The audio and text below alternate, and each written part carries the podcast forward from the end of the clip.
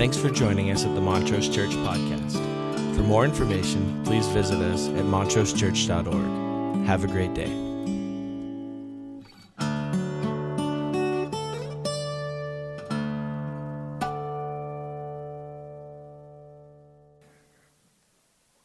So um, we'll get this microphone dialed in in a minute. It's been inside of a dinosaur costume most of the week. Smells a little dino. Is that better? Coming in now? You hearing me? Good morning. How are you? Happy Father's Day. Thank you. Thank you. And thank you. Yeah, I'm, I'm older now. In my defense, what was happening in that little film clip, I was turning on the air conditioning. And you should never, you should know, it's a rookie mistake. You should never go on the platform during vacation Bible school to turn on the air conditioner because once you're there, somebody's going to call you out. So, but you got to admit, you didn't expect to see that this morning, did you? not, not one time did you say, yeah, I did want to give you a couple of updates. Uh, first of all, just uh, you have no idea what a big deal this week was. Uh, just a few, you know, months ago, thinking about the summer and vacation Bible school and construction and the destruction of parking lot and buildings, to sit together and have our staff go, no, we're going to do it. We're going to do the full blown. We're just going to do everything we've ever done all the time. Just keep the accelerator down. And they did. They did everything and more this week.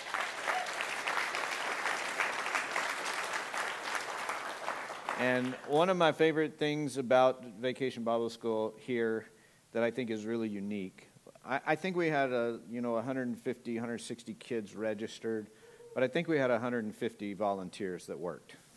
It was almost one for one this week, and that is in large part to the fact that our junior high and high school kids crush Vacation Bible School every single year. Yep. So, our junior high kids serve as counselors to our preschoolers down at Valley Vista, and our high school kids serve as counselors to our elementary students. I want all of our high school kids that just knocked it out this week. Will you stand up so we can say thank you? Stand up. Look at him. Yeah. And post high school, Henry. thank you guys. Great job. And these represent many others, and our junior high kids are in session this moment, so we can't quite thank them publicly. But when you see one of them running around, say thank you. Um, and then a couple, just another update. Uh, I, I, checked everything, and I'm going to give you a comprehensive update because I know that you can't necessarily see behind the fence everything that's happening. But uh, as of right now, you have given almost just a tiny bit shy of $1.3 million towards this project. So you can applaud that. That means that better than 25% of the project is completely paid for. And you've committed a little over 3.5 million towards the 4 million dollar goal. And so I just want to say thank you. God has blessed this project and, and you've been generous. We, we haven't had any issues with supply line. We, we worried about that in the beginning. We worried about what we would find under the ground when we started doing the groundwork. And uh, so far, your prayers are working. Don't stop and don't let up. And don't let anybody know we talked about how well it's going, okay? all right. Thanks for all that. Thomas Obadiah Chisholm, you might guess with a name like Thomas Obadiah Chisholm. He was born in Kentucky. And he graduated eighth grade. In fact, that was all of the school available to him. And he graduated eighth grade, and uh, subsequently, when he turned 16, which was just a, a few short years later, uh, he was called to be the school teacher in his little town. So, with his eighth grade education, he began to teach the school where he had been educated and raised. And and then he longed for a little more education, and a little more training, and he longed for actually a work in ministry. And at the time, it was very difficult to be credentialed as a minister But Methodism was still a, a, a fairly new sort of thing happening. And Methodism provided for a way, through self study and preparation, to become an ordained minister. And so he became an ordained Methodist minister, and that was going to be his life work. However, he was in failing health. And because he had such poor health, he had to give up the ministry. And, uh, and actually, he never really found another career. He, he subsisted for most of his life. Because of ill health, because of a lack of education, he, he didn't have a lot of things he could do.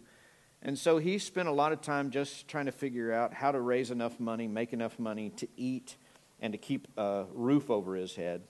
We're told that in 1923, he was doing his personal devotions. It's a story he related later. And he was reading in the book of Lamentations. And when you hear his story, you're kind of like, sure, why would you not hang out in Lamentations? Because you got some lamenting to do. But he was reading in chapter 3, and he came across these two verses, verses 22 and 23. Because of the Lord's great love, we are not consumed, for his compassions never fail. They are new every morning. Great is your faithfulness. He sat down in 1923 and he wrote a poem called Great is Thy Faithfulness. There is no shadow of turning with thee. Thou changest not. Thy compassions, they fail not. And he was moved by this thought that even though his life is not, didn't have such a wonderful story, he, he thought about it and he said, You know, I, I have never, ever gone without food or shelter. And I actually feel really blessed in my story and in my life. And that's what inspired him to write that song. Not a guy who had everything going on and everything going well, but a person who had experienced at the most basic level the faithfulness of God over and over and over and over. These weeks that we have spent together from Mother's Day to Father's Day, which, by the way, if you've been around a while, you know we like to talk about relationships between Mother's Day and Father's Day. We like to kind of zero in on that. And we've been talking about dysfunction. And it's such good news that the patriarchs, Abraham, Isaac, and Jacob, were dysfunctional. Amen? I mean, if the guys at the beginning, upon whom the whole narrative stands, were so dysfunctional, we have hope. And it turns out that if you're a human being and you live with human beings, then you have some dysfunction going on. Amen? And God still uses us anyway. He's still redemptive in our journey. He's still faithful in our journey. We still get to grow. We get to mature. We get to make better choices. And we've talked about Joseph's journey and how along the way he practiced some wisdom. He made better choices. He had a good attitude. We, we talked about the fact that he, ha, he, he, he allowed for some consequences in the process. And today we're thinking a little bit about the fact that he, uh, he had compassion and what that looks like. Now, it turns out that compassion is a hot topic. It turns out that there's tons of research being done into compassion. And so I just start at, by asking you this Are you a person, person who is compassionate? Are you a person who is compassionate? Now, before you answer the question, I, I recognize that most of us probably here don't have a real good working definition of compassion. What does it mean to be compassionate? Thankfully, I've done a little research. More importantly, I have taken somebody else's research and I want to share it with you. Now, this is what I like about this little piece of research it comes from the Harvard Business Review. So listen to this. Researchers define compassion as an emotional response to another's struggle that involves an authentic desire to help. It's distinctly different from a closely related word, empathy. Empathy is the sensing, feeling, detecting, and understanding component. Did my voice just get richer and deeper? Researchers define compassion. Empathy is the sensing, feeling, detecting, and understanding component, but compassion goes beyond empathy by taking responsive action. If you think of it like this empathy plus action equals compassion. Now, I love this sentence. I love it because it makes absolutely no sense, but it sounds incredibly intelligent. I'll make it make sense in a second. In our research, we curate empirical evidence on topics that people often regulate to the domain of soft skills. We examine moral, ethical, and emotional sentimental concepts like compassion through the lens of science. In the health industry, for example, our results show that compassion matters not only in meaningful ways, but also in measurable ways. So, what they're saying is this we all thought that being a good human being was a soft thing, we thought it was sentimental. We thought the real measure of, of worth was something that was about, you know, statistics and money and, and, and status and things that we could measure and get our hands around. But what we're finding is that it's actually these soft things viewed through the lens of science that are not, over, uh, not only meaningful, they're actually measurable in the world of science and in the world of business. Who knew that being a good human on the inside mattered? Jesus had a hint about it. The whole biblical story sort of centers on that soft, sentimental thing. But the sciences are catching up. They're catching up. They're not there yet, but they're catching up. One finding was especially striking. Among healthcare workers, showing more compassion is associated with less burnout.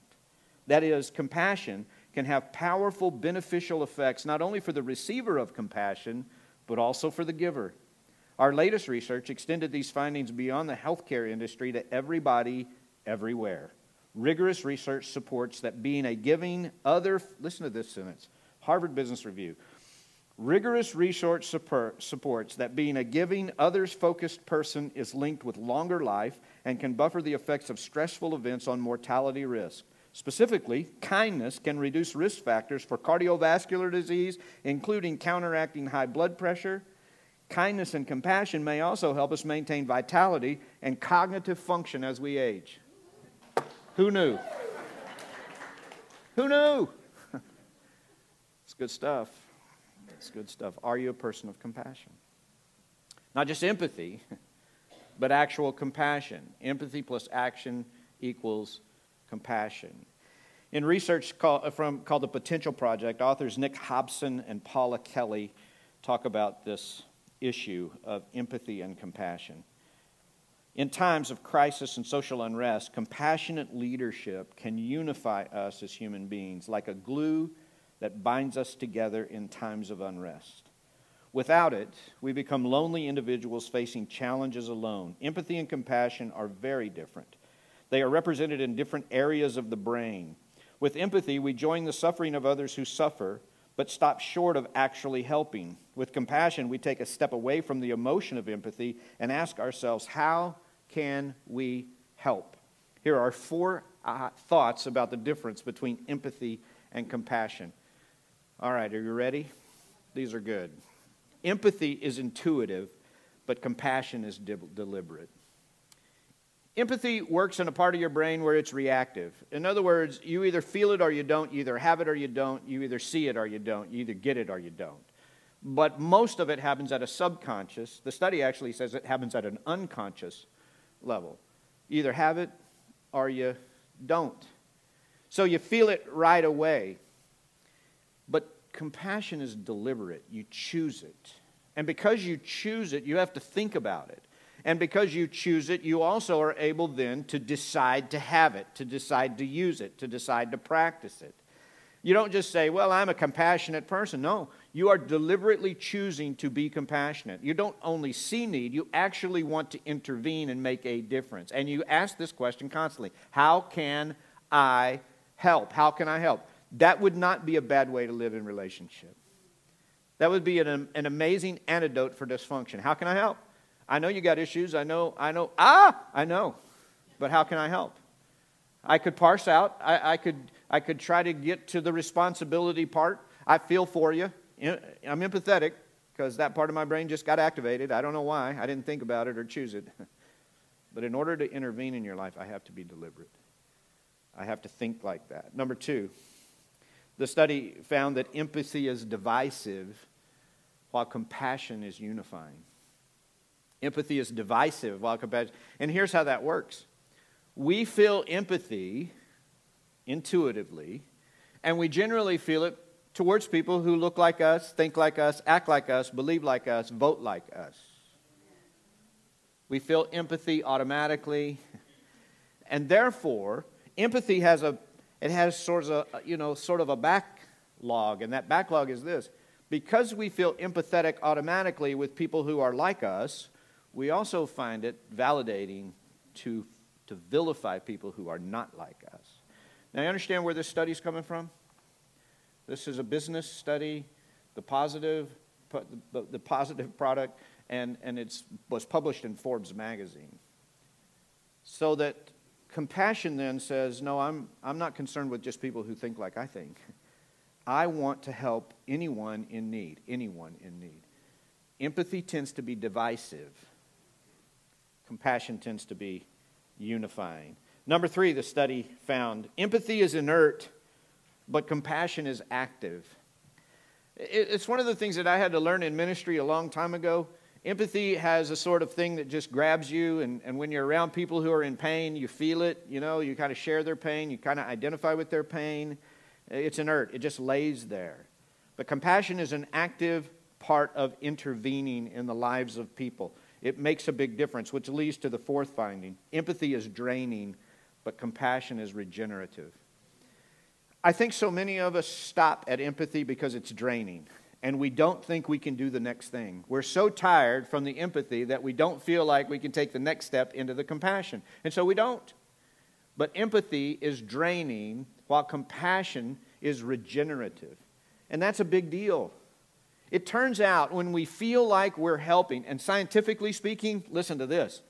When you feel like you're helping, your brain gets a shot of dopamine. Amen? That's the happy drug that your brain gets.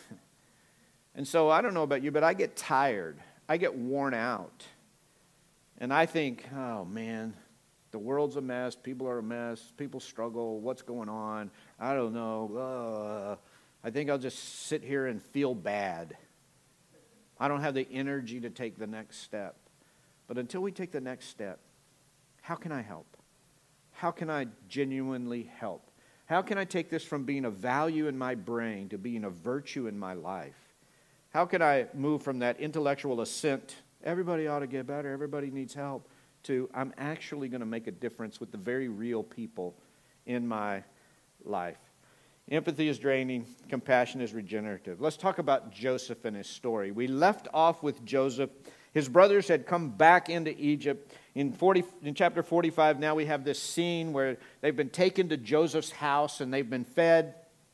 They still don't know who Joseph is, but now all of the brothers are there, uh, and uh, Benjamin has joined them. And, and uh, we, we find Joseph comes into the room and he's overcome with emotion. He, he, he can't contain it any longer, he can't keep up the charade. And we're told that he, he sends everyone out of the house except for his brothers and him, and he begins to weep. And it must have been quite a scene. The weeping is loud enough and it's demonstrative enough that, that, that the servants outside the house hear it. They go to Pharaoh. Pharaoh hears about it. Uh, there's a lot going on, whatever the emotional thing that's happening. And Joseph now reveals himself to his brothers. And he says, Me, it's me, it's Joseph, and, and I'm here, and it's the, for real. And, and we're told that in this moment, his brothers are terrified and he seeks out his younger brother Benjamin and he throws his arms around Benjamin and they're weeping together. It, it's quite a scene. It's quite a scene going on. And there's this moment of this reconciliation that's taking place. And that Joseph, who has the power, is choosing to show compassion to his brothers. And he tells them right up front you don't need to be afraid. What you intended for evil, God is using for good. In fact, I, I, wouldn't be at all surprised if this whole thing was a part of God's great plan just so that you could be sustained and, and the people of Egypt and all the surrounding areas could be sustained during this famine. I mean, think of all the good that's come out of this. Think of all the people that are going to not starve to death because you sold me into slavery and God used that in mighty ways. Who knows that God engineered the whole thing? And so, Let's just forgive each other and let's move on and let's do something good. And so here's what I'm going to do I want you to go back and I want you to get my father and I want you to bring him and all your wives and all your children and all the grandchildren. And we're going to, I'm going to give you the best of the land, the land of Goshen for your home and for your family. And that sounds great. And there's a plan. And, and about that time, Pharaoh knocks on the door and says, Hey, we heard some stuff's going down in here. And so, I'm paraphrasing some of this.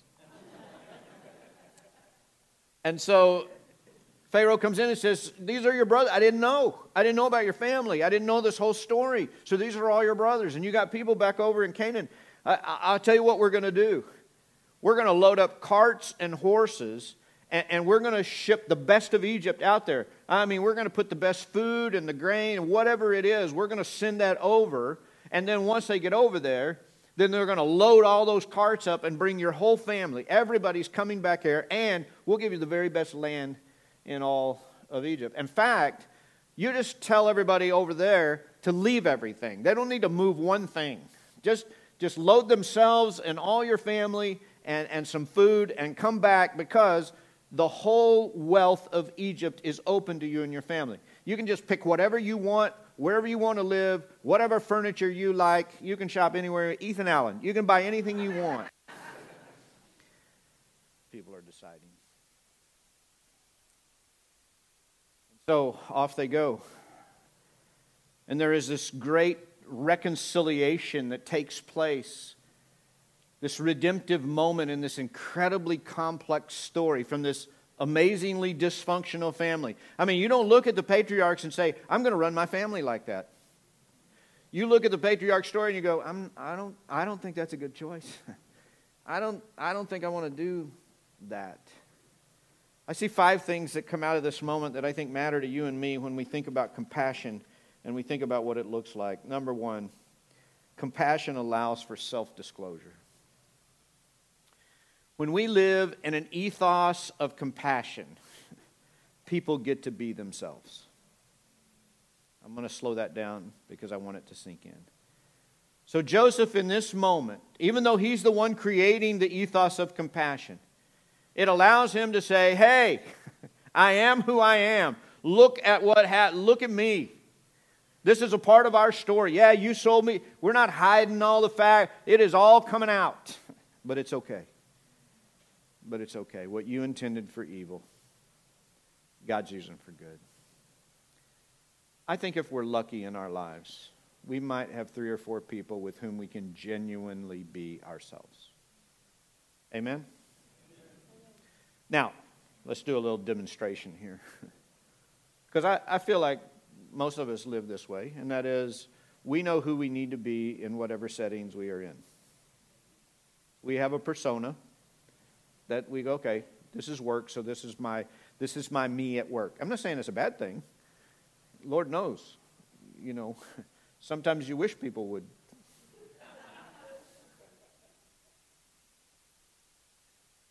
we know who to be. That we know that there are people we hang with. That there's just things we don't talk about.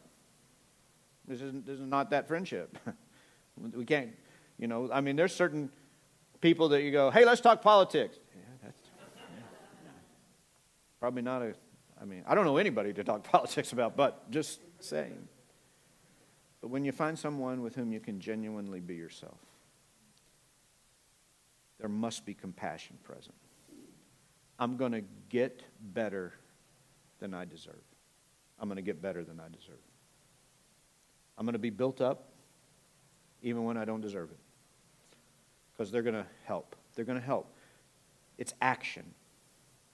They're going to do something that allows me to be myself in every sense of the word. Compassion allows for self disclosure. Number two, compassion overcomes fear. The brothers are terrified. And Joseph says to them, You don't need to be afraid. You don't need to be afraid.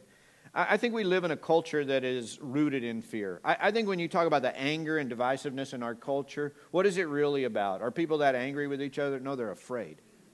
They're afraid of the implications. They're afraid. You, you take the angriest people in our culture, and you're looking at probably the most fearful people in our culture. And we're seeking to get control and get things under. Don't you love the facade of control? I love it. I love to feel in control. You do know we're not in control, right? I think that's biblical. A man says, Today we'll go here, and today we'll go there, and then we'll do this, and then we'll do that. God has his own plans. And they're plans that involve compassion to you and me, always getting better than we deserve, and we don't need to be afraid. Perfect love casts out all fear. Perfect love casts out all fear. Compassion overcomes fear. Number three, compassion sees the greater good. I could spend a lot of time right here. Um, but I, I, I just want you to think about the reality that you and I have a chance today, right now in this moment, to step away from our circumstances and to see the greater good. Joseph, in this moment, miraculously, because I don't believe I would have been as nice to the brothers as Joseph was to his brothers. Anybody else feel that? I mean, I might have eventually forgiven them, but I want them to suffer for a little while. I don't mind forgiving people, I just want them to hurt a little in the process. Amen? But somehow Joseph is able to step back. I mean, can you imagine these circumstances? I would have said, All right, boys, I'm going to give you some stuff. I'm going to give you a place to live. I'm going to feed you. I'm going to take care of all y'all. But you go back and you tell our dad what you did.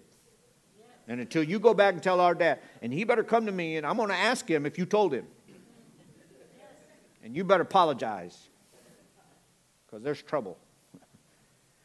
But somehow, Joseph has the ability to step back from this moment. I, I can only believe it is because the compassion of God has been poured out on him.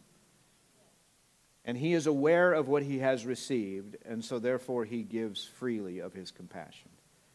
And he can see the greater good in this moment. And I wonder how many of us right now can step back from our circumstances and see a greater good. Now, I won't ask you to confess, but I will confess. I live down in the details of my life.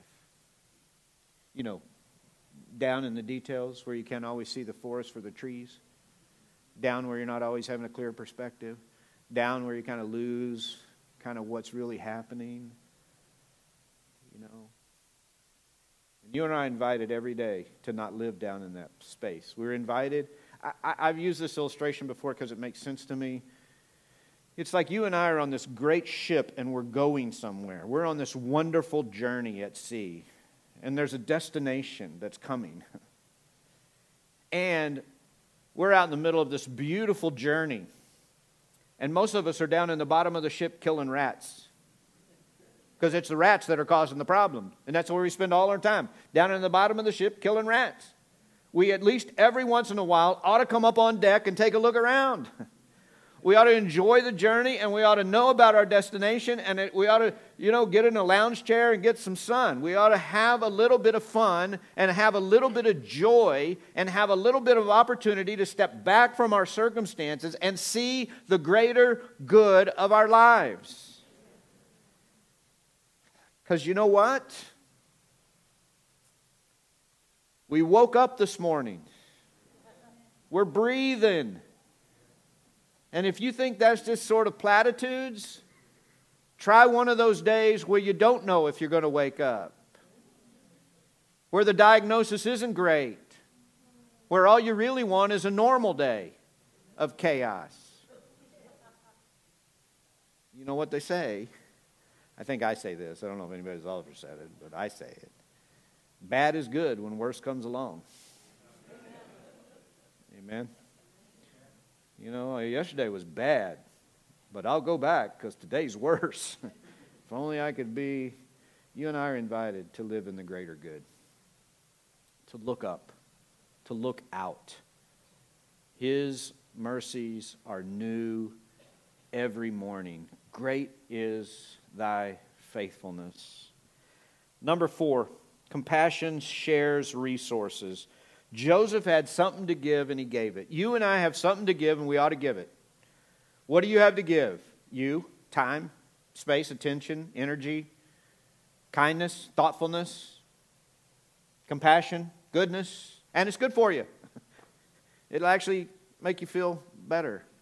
All of us have something to give, and we have it to give in all kinds of places. I promise you this if you open your eyes today, you will have opportunities to share goodness for somebody before the sun goes down today. Might be somebody in your immediate family. It might be somebody you run into somewhere. It might be somebody at a four way stop near Trader Joe's. But you will have an opportunity to show some good to somebody if you're looking for it. Share the resources that we have. Compassion shares resources. And finally, compassion reconnects relationships.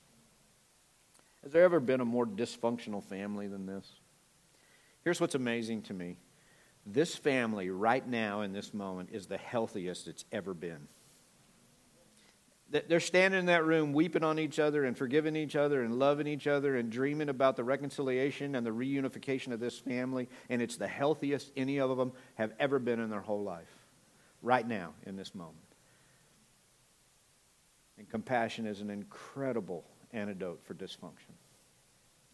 I, I hope as we've made this journey together that somewhere in there you, you've put this together. It's not circumstances that create the dysfunction. The circumstances can make it favorable to be dysfunctional. Amen? It's something about the human heart that makes us dysfunctional.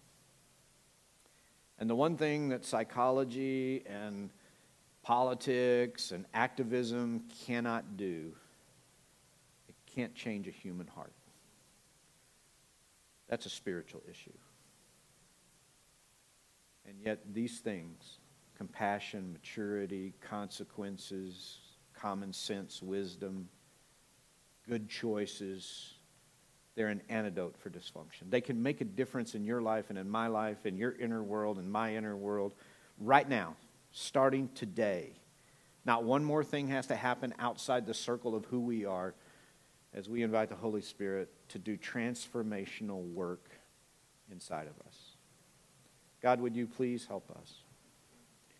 As we celebrate Father's Day and we think about all the implications of what it means to be a loving, compassionate, good father, you've set the example. You've invited us into space where we experience the outpouring of your great love and compassion. And we're thankful. We're grateful for the way in which you deal with us we're thankful for the truth of compassion and what it looks like and what it means. We're thankful that science is catching up with the gospel, that, that people are actually starting to say, you know, these soft skills are actually good ones to have kindness and compassion. And, so as we sing again of your faithfulness, we invite you to change our hearts. We don't want to walk away the same way we came in. We, we don't want to be the same people we were. We want to learn and grow. We want to feed on your word. It's nourishment, it's real food. So, would you do work in each life represented here? And if anybody in this place wants to take it further, wants to sit down with a pastor and, and dig in and, and do meaningful work, maybe somebody here needs to get referred out into a counseling situation and, and get some therapy and get some things resolved and fixed. Lead us, Holy Spirit lead us, guide us, change us, teach us. Will you hear our prayers in this moment, we pray? Would you do genuine work in speaking to the depths of who we are as individuals? We surrender it to you. We want to be like you. We seek you. We pray this all in Jesus' name. And everybody said together, Thanks for joining us at the Montrose Church Podcast. For more information, please visit us at www.montrosechurch.org. Have a great day.